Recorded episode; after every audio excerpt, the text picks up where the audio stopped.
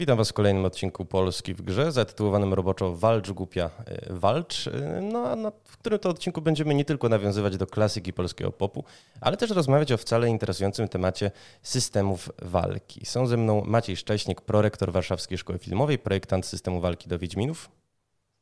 E, cześć, dzień dobry. Oraz Michał Król i tutaj muszę wyjść naprzeciw pewnemu branżowemu dowcipowi i zapytać, który Michał Król? Ten właściwy. Ten, właściwy. Ten jedyny. Bo Michałów Król jest tak naprawdę trzech. E, ich święto obchodzimy szóstego, ale również podczas e, Game Industry Conference, gdy rogracznie się spotykają. Do czasu stwierdzę, że film nieśmiertelny trzeba po prostu wdrożyć w życie i zostanie tylko jeden. E, wdrożyć w życie, drogi Michale, przypomnę, że Michał jest projektantem systemu walki Dying Light 2 i chyba też do pewnej niezapowiedzianej gry 11-bit Studios, o której mówić nie możemy. Wdrożyć trzeba rozmowę o systemach walki właśnie. No i panowie, chciałem zacząć od kwestii najbardziej ogólnej. Mianowicie przygotowując się do tej rozmowy, przeczytałem sobie na Gamma Sutrze artykuł pana Sebastiana Lambotina z Phoenix Labs, dawniej związanego z Ubisoft Montreal, e, który dał projektantom dwie rady. Pierwsza jest taka, że każda umiejętność musi być unikalna, musi, albo nie wiem, uderzać w konkretny obszar, bo wywoływać jakiś e, konkretny efekt w rodzaju ogłuszenia. I druga, że każda umiejętność musi być zbalansowana. Przez balans rozumiem tutaj balans między nagrodą a ryzykiem użycia takiej zdolności. Czy wy się z takimi radami zgadzacie i czy może bylibyście w stanie domorosłym projektantom systemów walki coś, coś jeszcze podpowiedzieć? Michale, ty zaczynasz, czy, czy ja zaczynam? Ja mogę pierwszy polecieć, czemu nie? To jeśli chodzi o to, żeby każda umiejętność była unikalna, no tak, jeżeli mamy umiejętności czy jakiekolwiek ataki po stronie gracza, które powielają się, powtarzają, no to tak naprawdę nie wnoszą one nic do tej warstwy taktycznej wyboru, no chyba że różnią się jakoś tam od strony wizualnej czy takiego feelingu, no to gdzieś gracz może wybrać taki czy inny atak ze względu po prostu na atrakcyjność, czy to jak jego jakąś tam fantazję to, to spełnia, ale no tak, de, de, facto wszystko powinno być różnorodne, bo to daje nam klocki, żeby tworzyć różne taktyki, różne podejście do kombatu, a co do takiego stuprocentowego zbalansowania e, tych ataków, Zależy od gry. Jeżeli mhm. mamy jakąś singlową grę, gdzie też chcemy, żeby może niektóre ataki były dużo bardziej przepakowane, a sam proces jakby dojścia do tych umiejętności, odblokowania ich, e, czy stworzenia właśnie jakichś tam tych kombinacji może być trudny, może być wyjątkowy, to też jest to jakaś nagroda. Chyba, że faktycznie mówimy o samym tym, że atak jest e, mm, potężny, a bardzo łatwo go wyprowadzić, albo nie wiem. Jest, Dokładnie Michał o to chodzi. To znaczy, on tam podawał przykład y, Ryu ze Street Fightera, który y, rozrysował to sobie bardzo ładnie. Może wykonać kopnięcie. Jeden kopniak to są 32 klatki, przy czym jeżeli nie trafi to kopnięcie, no to Ryu jest przez 17 klatek podatny na cios. No to tak, to, to w ogóle te bijatyki to już jest temat rzeka, to można się siedzieć i balansowanie na podstawie, kurczę, yy, kar na klatek, zysków na klatek, można, całe książki o tym chyba już nawet były pisane. To tak, to pod tym kątem, no wiadomo, balans dużo, duże znaczenie ma w tym wszystkim. Mm, Macieju, czy masz jakąś jeszcze złotą poradę ja... dla takich projektantów mhm. INSPE? Jeśli chodzi o te, o te umiejętności i ataki, to to jest oczywiście super założenie, żeby każdy był e, unikalny, e, bo jakby no, gry są o podejmowaniu decyzji, tak? Czy każda gra to jest seria decyzji, które, które trzeba podjąć, czy to w taktyce, czy w fabule. Ale no, to chyba nie jest do końca możliwe, żeby każdy atak w grze był, był unikalny. No wiadomo, mamy, mamy, mamy jakiś wachlarz E, różnych, różnych zagrań, które się powtarzają, mogą być mocniejsze, mogą, mogą się różnić e, kosztem i zyskiem na przykład, ale robić de facto to samo, tak? No bo na przykład mamy pewnie jakiś wachlarz ciosów, które po prostu zabierają damage naszym przeciwnikom. E, pewnie różnią się animacją albo delikatnie różnią się animacją, ale, ale jakby to też, jest, to też jest coś, co w arsenale designera się znajduje i pewnie powinno się znajdować, no bo czasem lepiej jest odblokować mm, w trakcie, w trakcie gry coś, co e, delikatnie e, tylko wpływa na gameplay, ale jednak jest unlockiem nowym, e, niż przez długi, długi czas nie odblokować nic. Takie jest moje, moje zdanie. Oczywiście tutaj trzeba to, to dobrze, dobrze wyważyć i takie czysto, czysto flafowe skille są pewnie niepożądane. Tylko ja ci trochę przyjdę w sukurs i trochę obronię tę tezę może. To znaczy Wiedźmin 3, poprawcie się mylę, ale y, to nie jest tak, że Geralt dysponował bardzo szerokim wachlarzem ciosów czy ataków. Tak naprawdę mieliśmy kilka znaków. Mieliśmy e, odskok, silny, słaby atak, jakieś kombinacje się z tego y, kusza i jakieś kombinacje się z tego dało krzesać. Natomiast ten system mimo wszystko e, był przez 100 godzin plus dodatki bardzo zajmujący i ciekawi mnie, dlaczego właściwie on się nie znudził mimo swojej no, pozornej, powiedzmy, niepozornego charakteru, niepozornego zakresu ruchów.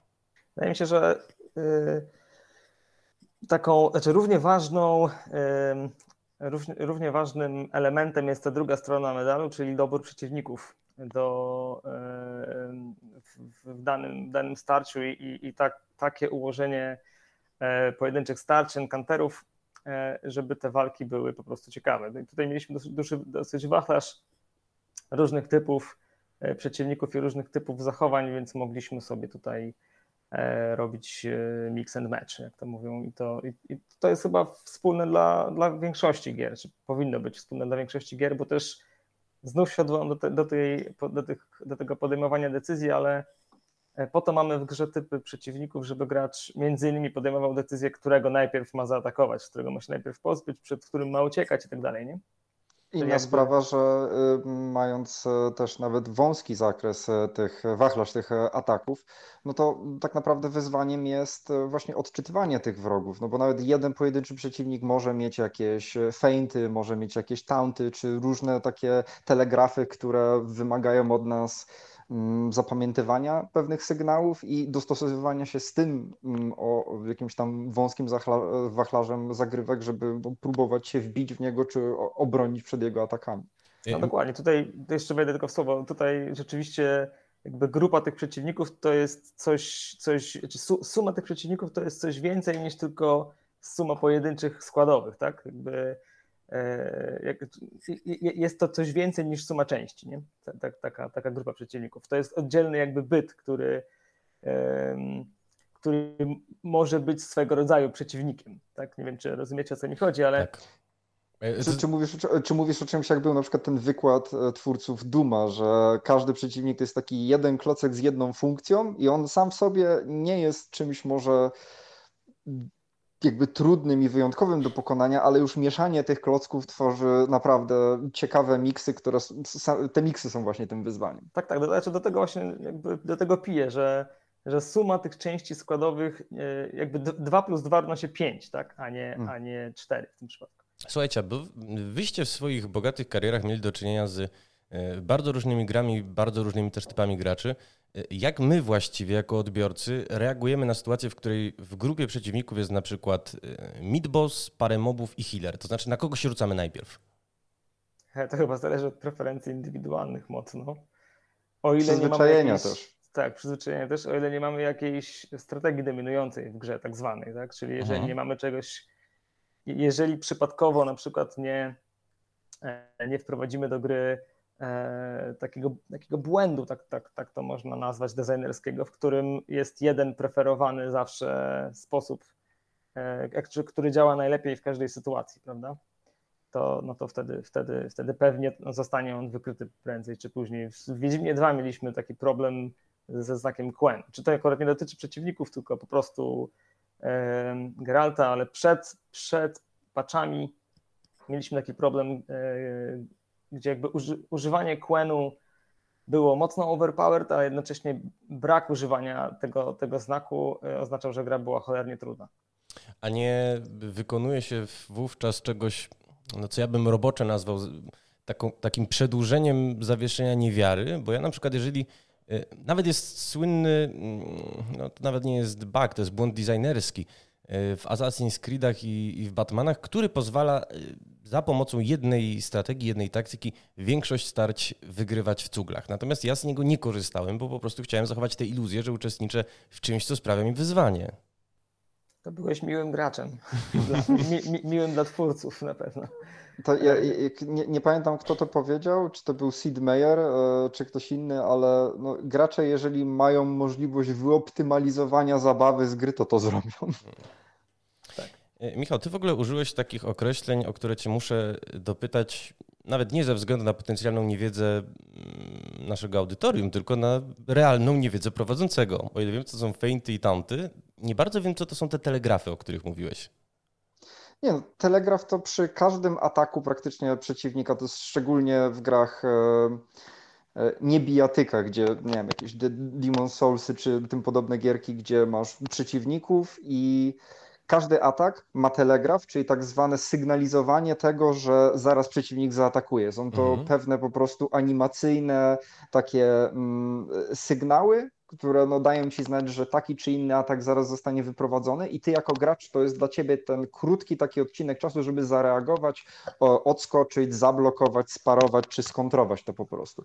E, w grach singleplayerowych zazwyczaj te telegrafy robi się zawsze większe, bo no, gracz prawie zawsze jakby musi stanąć naprzeciw dużo większego wyzwania niż on sam jest jako bohater, a w bijatykach, no jak masz starcia gracz przeciwko gracz, to te telegrafy coraz mniejsze się robią. Im szybsze ataki, tym słabsze te telegrafy są prawie, że nie do szczytania, coraz potężniejsze ataki mają mocno sygnalizowane. Znaczy wiesz, tutaj pozwolę sobie zaoponować. Powiedziałeś o Demon Soulsach, ja pamiętam E, moje pierwsze w ogóle nomen omen starcie z serią Dark Souls 2 e, i Pursuera, który miał te telegrafy, jak to nazywasz, nieznośnie krótkie i tak naprawdę musiałem, wiesz, e, zacząć no, wiele podejść do niego podjąć, ażeby móc je sczytać we właściwym czasie i móc tego, no i tutaj może nie będę słów zelżywych używał, pokonać.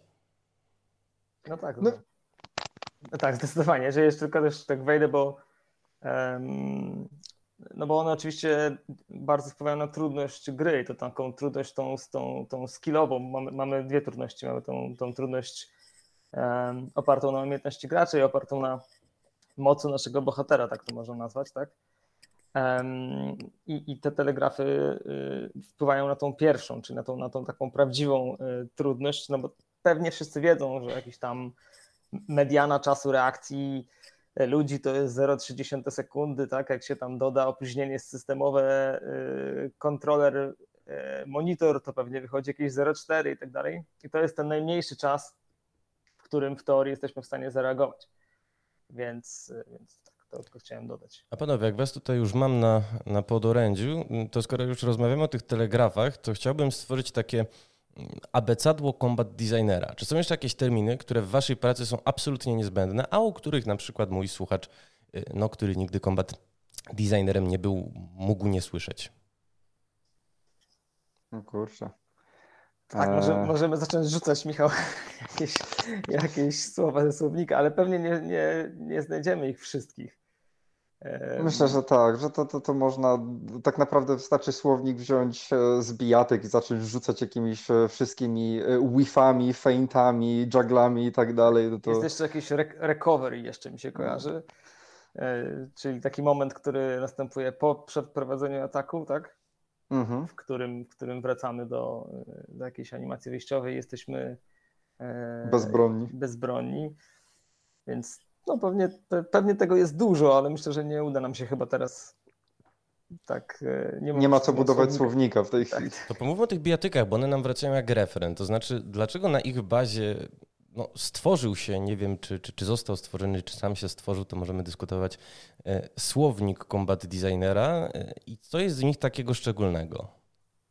Z mojej perspektywy, no to jest jakby czysta esencja systemów walki. To jest to to wykrystalizowanie takiego też yomi, e, które gdzieś tam w umysłach e, graczy jest, czyli e, już tworzenie kontr do kontr i ta taka rywalizacja skupiona tylko i wyłącznie no, na tej walce, gdzie dystans ma znaczenie, ruch postaci, to na, nasze zasięgi. Jest tak wiele po prostu czynników, które przesądzają o wygranej w biatykach. No i jakby i tam nie ma żadnych jakichś takich zbędnych dodatków. To jest po prostu arena, dwóch zawodników z konkretnym wachlarzem ciosów i no, kto jest lepszy, kto jest szybszy, kto jest sprytniejszy, wygrywa w tym wszystkim. To poproszę. Właśnie to, mhm. tak, tak, właśnie to, że to jest chciałem nawiązać, że tych dwóch przeciwników to jest, to jest super istotna sprawa, bo wydaje mi się, że zaprojektowanie dobrego kombatu właśnie na dwóch przeciwników jest najtrudniejsze, bo nie da się nic ukryć. E, wszystko musi być ze sobą powiązane jakby co do, co do właśnie klatki i co do milimetra na ekranie, żeby to działało perfekcyjnie. E, no bo wiadomo, w takich grach, nawet jak nie wiem, Wiedźmin czy, czy, czy, czy no, grach TPP generalnie, tak, w których, w których walczymy e, z kilkoma przeciwnikami naraz, można tam te pewne niedoskonałości mieć. Dalej ta gra, e, ten kombat dalej będzie przyjemny. Jakby no więcej da się wybaczyć. A, a tutaj przy tym starciu jeden na jeden, szczególnie w, przy możliwości gry na dwie osoby, nie ma, nie ma jakby E, nie ma tam miejsca na żadne, na żadne pomyłki, jeśli chodzi o ten system. To Bo... musi być sprawiedliwe przede wszystkim. Dokładnie tak też. E, a gdybyście panowie mieli podrzucić naszym słuchaczom jakąś bijatykę, chociaż niekoniecznie, może to rozszerzmy w ogóle do gry wideo, która waszym zdaniem ma wybitnie zaprojektowany system walki, z którego naprawdę warto czerpać. Byłoby to wielokropek. Zacznijmy od Michała. No, dla mnie ja przez ostatnie parę lat zachwycam się cały czas Sekiro, które wiem, że pewnie dużo osób rzuca, ale mnie urzekło, że to jest właśnie gra, która też jakby kompletnie rezygnuje z tego mm, takiego numerycznego rozwoju bohatera, bo tam de facto nasz bohater w Sekiro bardzo mało takiej mocy numerkowej dostaje.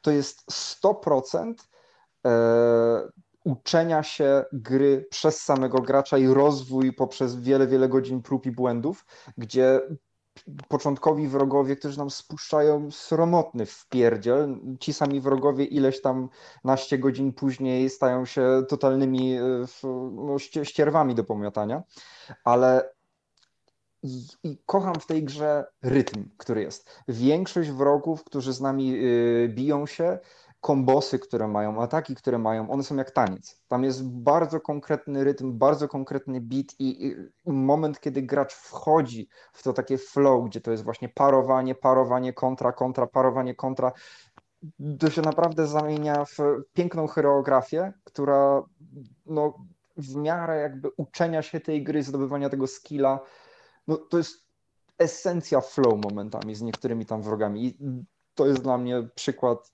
wybitnej e, gry, jeśli chodzi o system walki. Macieju, też nam daj wybitność. Wybitność. Ja, e, czy oczywiście też pewnie cały gatunek są z lajków jest pewnie godny do polecenia jako referencja, e, ale ja jestem, może dlatego, że jestem już wiekowym, trochę staję się powoli wiekowy, to zawsze gdzieś w głowie zostają mi godowory. I szczególnie te wczesne, czy jedynka i dwójka najbardziej, mm, bo one były dla mnie takimi dużymi osiągnięciami na tamte czasy. Teraz pewnie się już trochę zestarzały, ja do nich nie wróciłem, ale ten crowd control tam e, i właśnie to, to e, też ten flow, o którym, o którym mówi Michał i, i e, walka z wieloma, wieloma przeciwnikami naraz jakoś, jakoś do mnie przemawiały. Y, ty jeszcze powiedz... jeszcze, jeszcze, jeśli mogę tylko jeden przykład dorzucić, e, jakby od innej trochę strony. Mm, tranzystor od Super Giantów. Uwielbiam tranzystor za e, podejście do budowania pewnego playstylu, jeśli chodzi o kombat. Jakby no, ta gra jest mega elegancka, jeśli chodzi o to, że tam mamy to tak zwane funkcje, czyli wybieramy pewne ataki, które ma postać i tymi funkcjami możemy też modyfikować dodatkowo te wszystkie ataki, więc y, sam ten system tworzenia po prostu ataków, ich y, jakichś tam ulepszeń i później stosowania tego w walce. To jest też przykład systemu walki, który do rozwoju postaci, tych nowych umiejętności i y, krzyżówek tych umiejętności podchodzi w w wybitnie dobry sposób i to też mogę polecić każdemu jako no, grę do przeanalizowania, jak takie rzeczy się robi. E, Michał, ty w swojej odpowiedzi użyłeś takiego bardzo ładnego określenia, że walka jest jak taniec. I to jest określenie, które jest bardzo lubiane przez krytyków, przez recenzentów, aczkolwiek odnosiło się ono przez długie lata do takiego systemu walki, no ale Assassin's Creed, czy tam Batman Arkham, no, całej trylogii Arkham de facto, y, ewentualnie do Shadow of Mordor. O co chodzi? O to, że y, przez długi czas studia, które produkowały gry wysokobudżetowe, stawiały na no, przepiękne mock-upowe tańce, które tam uzupełniały za nas odległości. Walka była no, właściwie mocno pretekstowa. Zastanawiam mnie dlaczego, tak w nawiązaniu do tych gier From Software, które cały czas gdzieś nam krążą nad głowami, y, właściwie nawet producenci gier wysokobudżetowych od takich rozwiązań odchodzą właśnie na rzecz różnych modeli Souls-like'owych. Y, widzę, nie wiem, y, czy Asasyny nowe, myślę tutaj o Odyssey, Origins i, i Valhalla, ale też, też na przykład Biomutant, żeby nie szukać daleko. To znaczy odejście od tego wynika pewnie z tego, że one są ok, są ładne, to mhm. wszystko w ruchu fajnie wygląda, no ale one są płytkie strasznie. Jakby to są gry, które przeciwnicy się na ciebie rzucają i to e, sprowadza się do bardzo prostych odpowiedzi jednym, dwoma przyciskami max i to jest gra tak naprawdę na wyczekiwanie na sygnały. Mało tam jest takiego bardziej aktywnego e, tłuczenia się z tym wrogiem, gdzie no, znowu przywołując same Sekiro, jakby to, że ci przeciwnicy są bardziej agresywni, więc ich się kilku naraz potrafi rzucać, plus pojedynczy, trudniejszy przeciwnik ma kombosy, które wymagają żonglowania różnymi typami obrony, różnymi typami pary. To już wymaga od nas większego zaangażowania i jest większym wyzwaniem, przez co to naturalnie wygląda ciekawie, ale angażując bardziej gracza w taką walkę.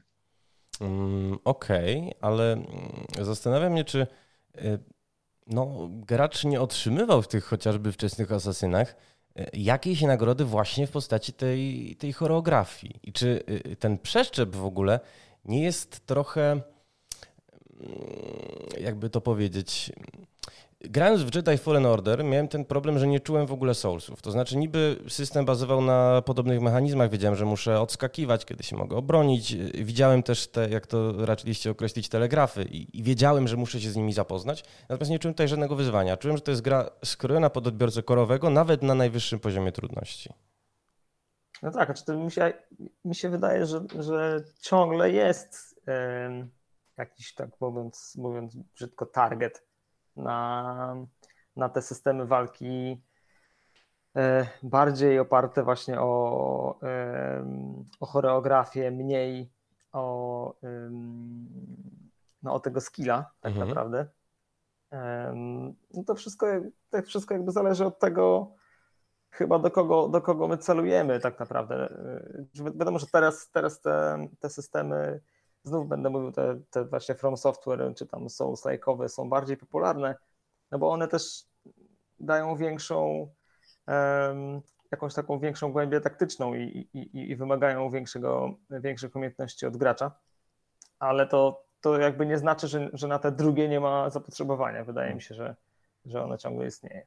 Wiadomo, że też nie chcemy, żeby każdy gracz nie wiadomo jak wymas jakim masterem był, jeśli chodzi o takie właśnie skillowe kombaty. No, te wszystkie Batmany, wszystkie jakieś tam wcześniejsze asasyny, no, one spełniają tą fantazję, że ta walka wygląda, jakbyśmy byli uber koksami, którzy są w stanie 10 typa naraz położyć e, paroma przyciskami i to jest efekty, efektowne, fajnie to wygląda, no i jakby zaspokaja gdzieś tam e, właśnie tą potrzebę poczucia się jak ten taki totalny badass. No, z drugiej strony właśnie mamy ten inny gatunek gier. No, też fajnym przykładem dobrego dla mnie systemu walki, dla mnie przynajmniej, jest Monster Hunter, który też e, jest systemem zupełnie w drugą stronę, gdzie tam praktycznie każdy atak jest tak ociężały, ma e, taką masę i energię w sobie, że tam cała walka polega akurat na tym, że my w ogóle to, że decydujemy się zaatakować, to już jest gigantyczne ryzyko, które ciężko jest przerwać, że ten atak zanim on doleci, uderzy tego wroga, to my już taktycznie musimy tą podjąć decyzję wcześniej, że to jest ten moment, żeby w ogóle tym pociągiem na kijku wjechać w, w tego smoka. Mm, Michał, ty wspomniałeś, pomijając y, to Power Fantasy, o którym mówiłeś, e, o bardzo też ciekawej rzeczy, bo znów przygotowując się do tej rozmowy, jak zwykle sięgnąłem sobie do publicystów, a właściwie projektantów, którzy piszą na Gamma Sutrze i trafiłem na taki antyku pana Ramzesa Jelsmy, nieznanego mi wcześniej, pewnie nazwisko wymawiam źle, e, który proponuje alternatywną definicję systemu walki. To znaczy twierdzi, że powinniśmy ją definiować jako, to cytat, zasady, przez które gracz wchodzi w konfliktową interakcję. O co chodzi? Na przykład Animal Crossing z pozoru nie ma przecież systemu walki, natomiast istnieje napięcie i istnieje konflikt do y, rozwiązania podczas no, planowania de facto przestrzennego. W Disco Elysium nie mamy absolutnie cienia systemu walki, ale jest konflikt wywoływany chociażby przez to, że e, no właśnie, czas płynie e, w no, sposób rzeczywisty, tak samo jak nie wiem, w The Last Express. Nie wszystkich aktywności, nie wszystkie aktywności będę mógł podjąć, nie wszystkim będę mógł się zająć, a w dodatku każde moje niemal działanie, jak w D&D, jest obarczone ryzykiem. I czy nie optowalibyście właśnie za taką bardziej szeroką definicją? No ale to taka szeroka definicja, to nie wiem, to już równie Tetrisa można pod to podciągnąć, bo mamy konflikt, że dostajemy akurat nie ten klocek, co chcieliśmy i teraz musimy zminimalizować e, e, szkody, które będą wyrządzone na polu. No to tak, nie wiem, tak. czy na... Hmm? Tak, też nie, nie nazwałbym tego, tak, nie, nie nazwałbym tego walką też. Yy, jest to tak, tak jak, znaczy ta definicja jest, jest, jest dobra poza poza tym, że jest to mechanika mm, konkretnie, konkretnie walki, no bo, no bo jakby można to nazwać, że jest to mechanika konfliktu, powiedzmy, tak, czy, czy rozwiązywania konfliktów, ale, ale nie jest to, wydaje mi się, kombat. No Możemy dobrze. po prostu powiedzieć, że walka jest częścią konfliktu, ale konflikt nam jest zawsze Dokładnie. potrzebny w grze, żeby była ciekawa i angażowała gracza. Tak, czyli tak. mówimy o podzbiorze, a nie generalizujemy jakby szerzej, tak? Skoro zatem kwestie definicyjne za nami, no nieuchronnie ciąży nam pytanie, czy każda gra potrzebuje systemu walki i które waszym zdaniem niekoniecznie? Znaczy to, to nie, to jakby to, to, to, co przed chwilą powiedzieliśmy. Każda gra na pewno jakiegoś konfliktu, konfliktu. wymaga, mhm. ale niekoniecznie systemu walki, gdzie no to, to tak naprawdę inaczej.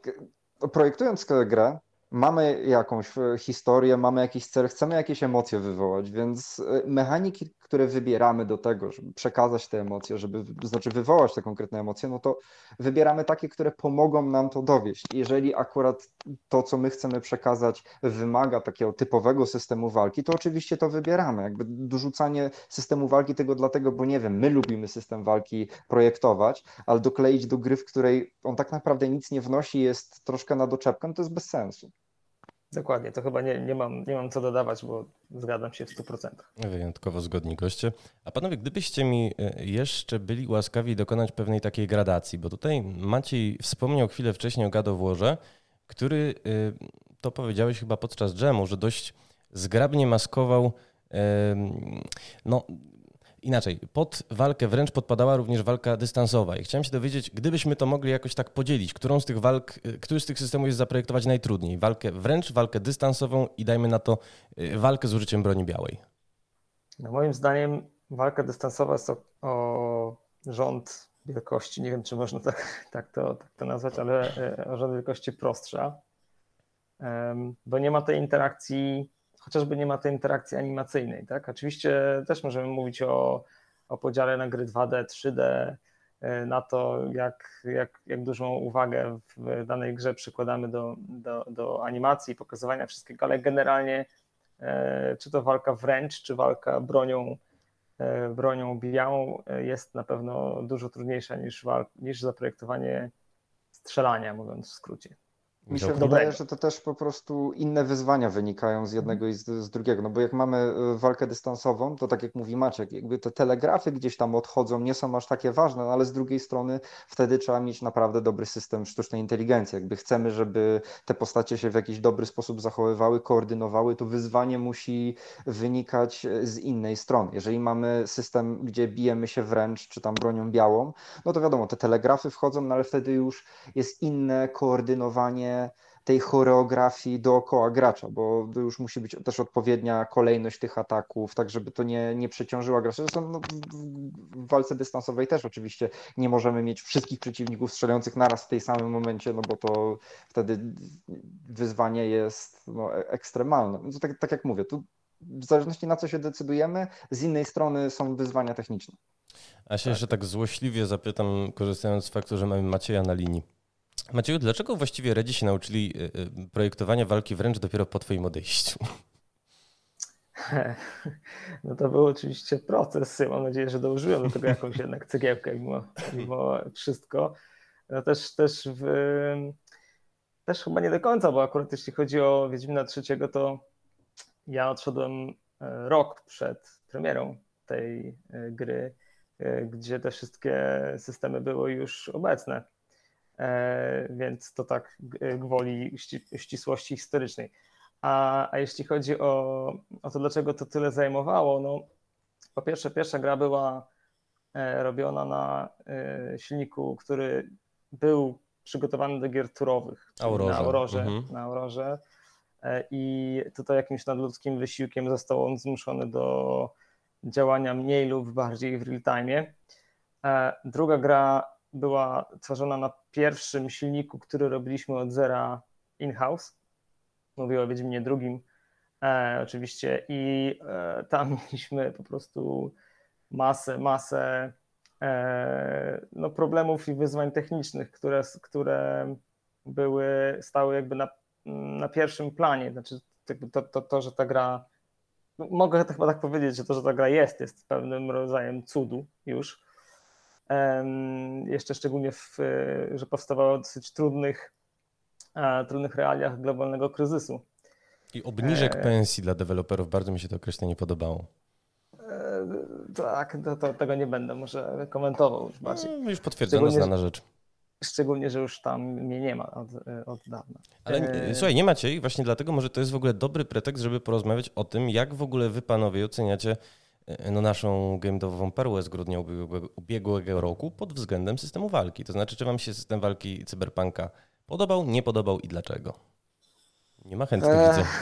Tak, ja, ja mogę się oczywiście wypowiedzieć też tutaj. Czy, e, ja się dobrze bawiłem przy Cyberpunku. Może byłem jedną z tych e, niezbyt licznych osób, e, aczkolwiek też wydaje mi się, że to, jest, to, to nie jest kwestia Reda w tym momencie, to jest kwestia w ogóle stanu, e, stanu chyba większości firm na świecie.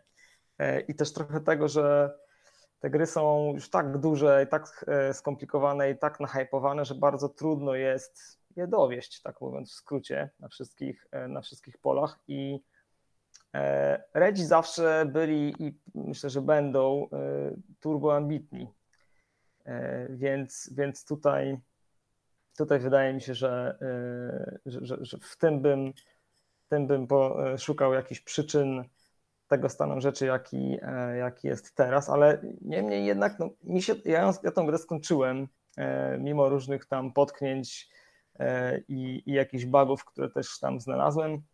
Ja tą grę skończyłem. Jeśli chodzi o, o gameplay, znaczy o, o, o walkę, było ok, no tak powiem. Nie, nie, był, nie, był to, nie było to pewnie nic super odkrywczego, ale było w porządku. No mi się grało dobrze, więc ja, ja mogę tak powiedzieć. Teraz głos ma Michał Król, były tester CD Projekt Red. Dawno temu już nieprawda. Eee, Cóż, no ja chciałem skończyć e, Cyberpunka, bardzo chciałem skończyć Cyberpunka, ale wykrzaczył mi się w taki sposób, że postać mi się na amen zablokowała tak na 15 minut przed głównym zakończeniem i już nie mogłem tego cofnąć, albo musiałbym cofnąć save'a o kilka godzin, więc mam... Tak, więc ja mam bardzo dużo gniewu i agresji wobec tej gry, a co do samego systemu walki, mm, miał momenty, aczkolwiek e, sam rozwój postaci e, mogę mu zarzucić, że bardzo dużo było tam takich rzeczy do odblokowania na drzewkach, które niewiele tak naprawdę wnosiły do rozwoju postaci i równie dobrze mogłoby ich nie być. E, bardzo łatwo było przekoksić postać w jedną stronę dosyć szybko już w grze.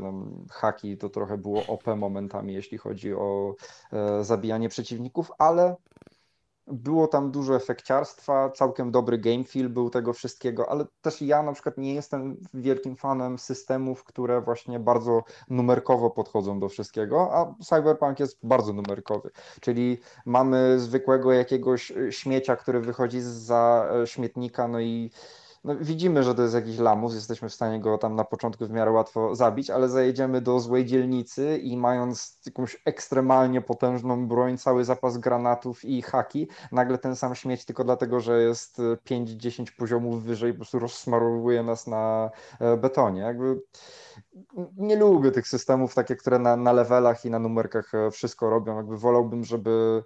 Mm, gry wymuszały po prostu poprzez różne taktyki i różne skille, które mają bardzo konkretne efekty, jakoś pozwalały nam rozwiązywać te problemy, którymi są wszystkie starcia. Ale dobre było mimo wszystko takie deuseksowe gdzieś podejście, że każda arena, każda misja pozwalała na te kilka różnych sposobów gdzieś tam pójść i rozwiązać. E, Zabawne, że Deus, o Deus Exie wspominasz, ponieważ ja mam z tą grą pewien problem. To znaczy, e, zacząłem się zastanawiać właśnie teraz, na ile wy musicie pozostawać w kontakcie z resztą zespołu. Dlaczego? Dlatego, że w nowożytnych Deus Exach, nie mówię tutaj o klasykach, mówię to o, o Human Revolution in Mankind Divided, Mój problem był taki, że choć gra na każdym kroku premiowała skradanie, to znaczy sugerowała mi, że powinienem się skradać, to ja jednak więcej expa dostawałem za ubijanie ludzi. I nie byłem w stanie tej straty odrobić, w związku z czym kończyłem w ogóle w ten sposób, że zazwyczaj przechodziłem jakąś sekwencję skradając się, a potem wracałem na tę arenę, żeby ich wybić, żeby mieć tego expa jak najwięcej. Czy po pierwsze, no właśnie, e, czy projektant systemu walki pozostaje w kontakcie z zespołem i jak tego typu właśnie, nie wiem, czy to jest błąd projektowy de facto, ale uniknąć. Jak uniknąć kontaktu z zespołem? No. Home office na przykład pójść, można wprowadzić. Pójść na, pójść na swoje, tak jak, tak jak ja na przykład to robiłem, ale, e, ale, ale, ale czy wydaje mi się, że no musi tak naprawdę pozostawać w ciągłym kontakcie. W ogóle w ogóle cały design musi pozostawać ze sobą w kontakcie i w kontakcie z innymi działami, bo inaczej to nie działa, nie? Znaczy, właśnie, z innymi działami, bo to nie działa.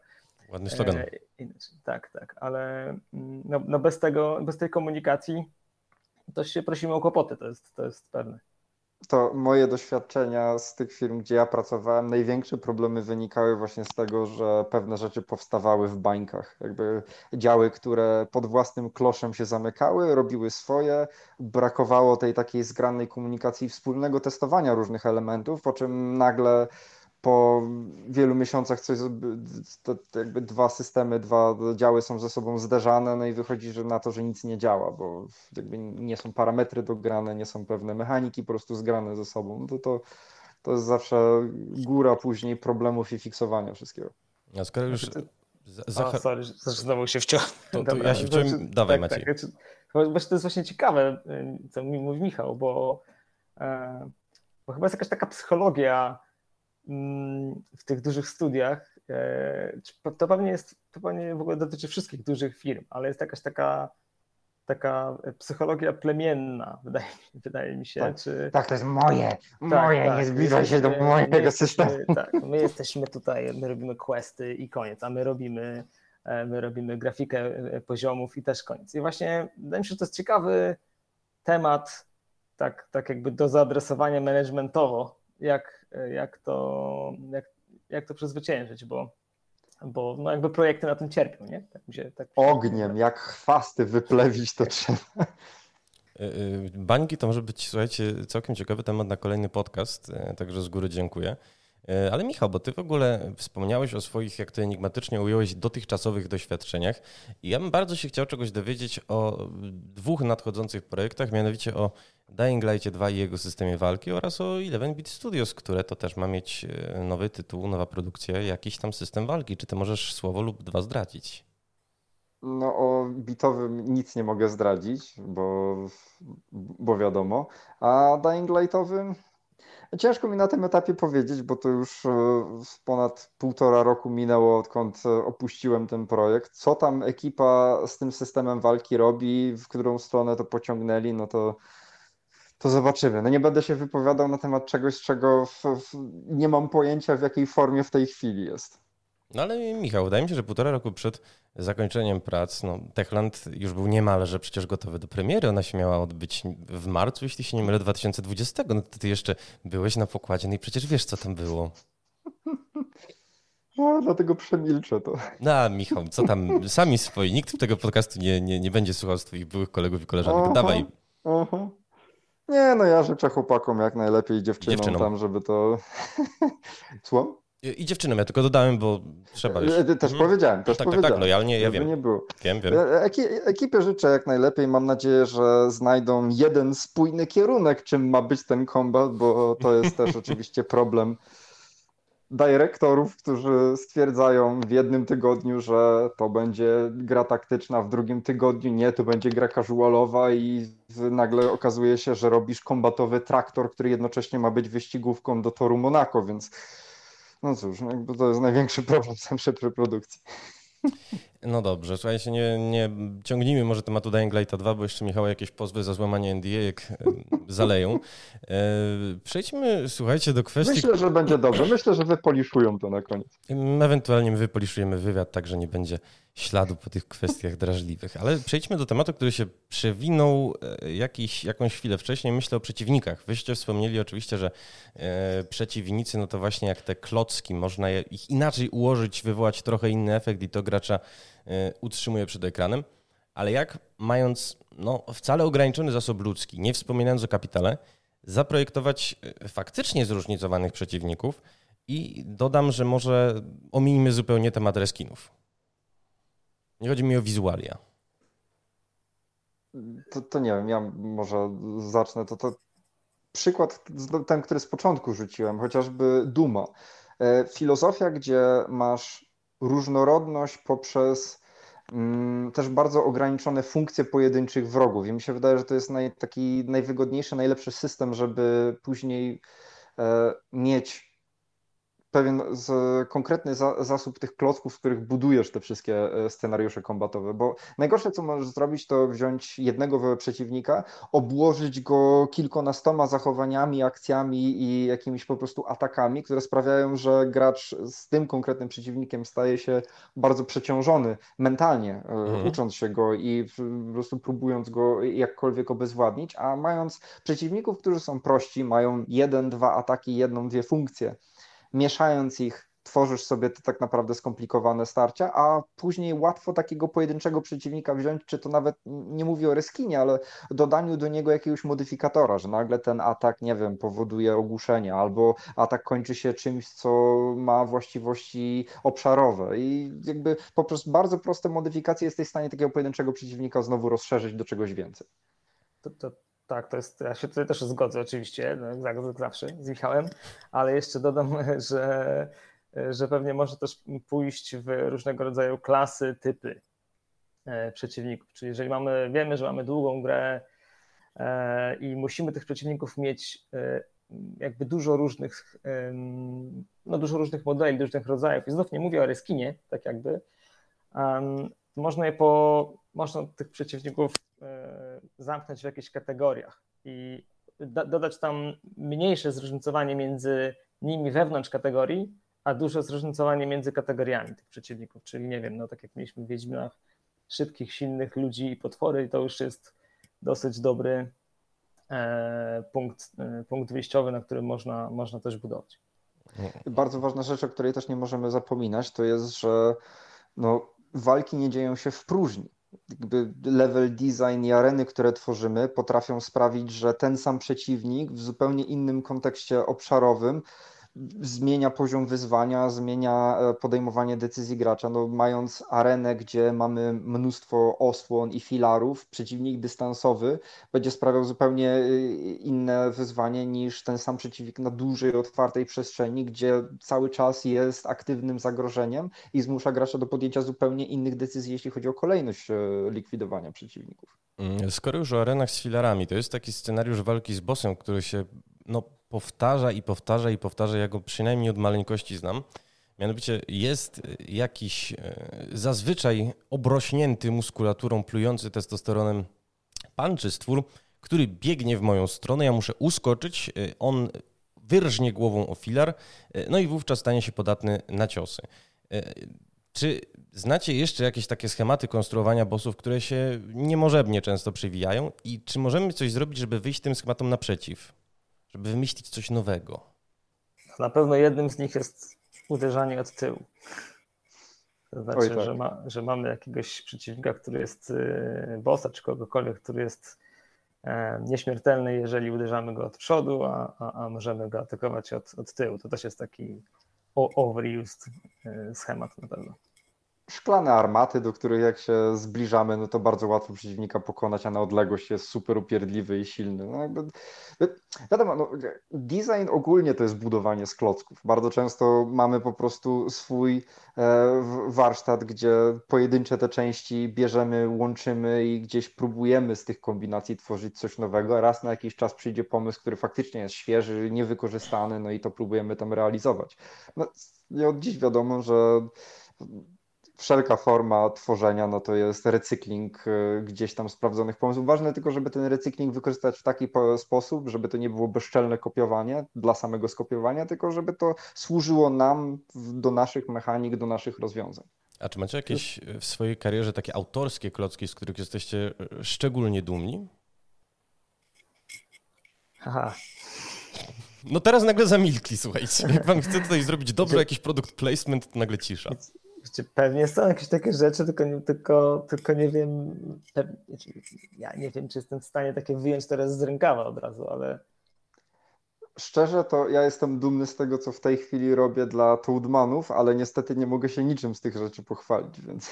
Damn to ja też jestem dumny z tego, co robię y, jako swój projekt, ale też nie mogę się jeszcze pochwalić. No to ja też jestem dumny z tych wszystkich podcastów i artykułów, których jeszcze nie napisałem. No, panowie. dokładnie, dokładnie tak to działa chyba. Kurczę, no ale dobrze. To, to... Mi, mi, jest, mi jeszcze w porównaniu do Maćka jest o tyle ciężej mówić, że żaden z e, systemów walki, które, przy których miałem okazję pracować, nie wyszedł nawet jeszcze, więc też nawet nie wiem, co w ogóle z tego, na czym pracowałem, ujrzy światło dzienne. A, czyli Michał, ty jesteś trochę, trochę projektantem walki jak Simfab Fabrik jest producentem gier. Ciekawa sprawa. No ale dobrze, dobrze. Nie, nie będziemy już zresztą tego biednego Simfabrika yy, orać czy bić, chociaż no, temat systemów walki y, sam, sam się tutaj narzucają, jak, narzuca takie słownictwo bitewne. Panowie, chciałem was jeszcze zapytać, bo tak, żeście mi podali dobre punkty odniesienia, jeżeli chodzi o systemy walki, to znaczy takie, na które taki projektant INSPE powinien spojrzeć. Czy w swojej karierze już nawet nie tyle projektantów, co graczy, macie jakieś gry, z których was system walki e, no, wybił, w których zauważyliście, że ten system jest e, nie teges i, i nie wiem, przestaliście grać albo przeszliście, ale z zaciśniętymi zębami? To może ja zacznę. Chyba, mm. że ten mówiłem, ale u mnie to jest, są pierwsze asesyny. E, jak zobaczyłem, że jest ta taktyka parowania i riposty, to jakby zupełnie straciłem zainteresowanie całym, e, całą tą walką. Czy to było dla mnie już mechaniczne powtarzanie tego samego kroku cały czas? Michał Kurczę, mi, teraz, mi teraz nic do głowy nie przychodzi, ale wszystkie jakieś takie biedniejsze klony Soulsów pokroju, nie wiem, Lords of the Fallen, te pierwsze The Surge, um, co tam jeszcze można zawrzeć, rzeczy, które jakby nie do końca rozumieją tej dynamiki e, walki Soulsowej, gdzieś czuć, że w tych atakach, zachowaniach wrogów czegoś brakuje i to po prostu jest takie eh, E, koniec końców. Zaraz, zaraz, bo Tomek Gob akurat nas e, może słuchać, także gdybyś mi e, mógł zaadresować swój prywatny problem z Lords of the Fallen, bo ja nie wiem nawet, nie, nie, bynajmniej nie grałem, więc, więc się nie wypowiem. O co, o co chodzi z Lords of the Fallen i jego niedostateczną souls-like'owością? Ja już też lata temu grałem, ale pamiętam, że po paru godzinach po prostu odpadłem, bo no, brakowało mi się, wydaje, tego poliszu, który no jednak w tych Soulsach jest, jeśli chodzi o hmm, no samo, samo poczucie po prostu do, do, tego kombatu. Trudno mi teraz, ty wiesz, konkrety rzucić. Nie podobało mi się, tyle, tyle powiem. Nie podobało mi się. Mhm. Jeszcze chcesz coś tak, dodać? Dlaczego chcę powiedzieć, że w ogóle dowiezienie takiego kombatu jest y, ekstremalnie trudną trudnym wyzwaniem, bo nawet, e, nawet skopiowanie kombatu z innej gry jest trudnym wyzwaniem. To, to hmm. musimy sobie zdać z tego sprawę, że jakby do, dotwikowanie wszystkich tych timingów, tych, tych telegrafów, o których mówiliśmy i tak dalej, jest, e, jest olbrzymim, olbrzymim wyzwaniem, podobnie jak AI. Tak? To w ogóle jest problem, bo im lepsza jest gra, tym ciężej jest ją rozłożyć na czynniki pierwsze i stwierdzić, co sprawia, że to to, to wszystko działa, bo tych elementów takich właśnie, jak Maciek mówi, drobnych, subtelnych, które jako składowa później no, tworzą ten feeling, no, no, to już jest sztuka, to już jest latami rzeźbienie numerków o, w, w, w, suwaczkiem w tej i we w te, aż się osiągnie ten efekt. E, pozostaje mi życzyć, żebyście w tej sztuce się doskonalili i, i, rzeczywiście jeszcze nie jeden raz pokazali klasę, a w przypadku Michała Króla, żeby w ogóle pokazał system walki, który zaprezentował. E, zaczęliśmy, słuchajcie, parafrazą popowej, popowego szlagiera, może też skończymy parafrazą. Bicie, kopanie to przecież jest taniec. Moimi gośćmi byli dzisiaj Michał Król, Toadman Interactive. Miło było. Oraz Maciej Szcześnik, prorektor Warszawskiej Szkoły Filmowej. No i człowiek, który też ma jeszcze nowy projekt do zaprezentowania. Dzięki. Do zobaczenia.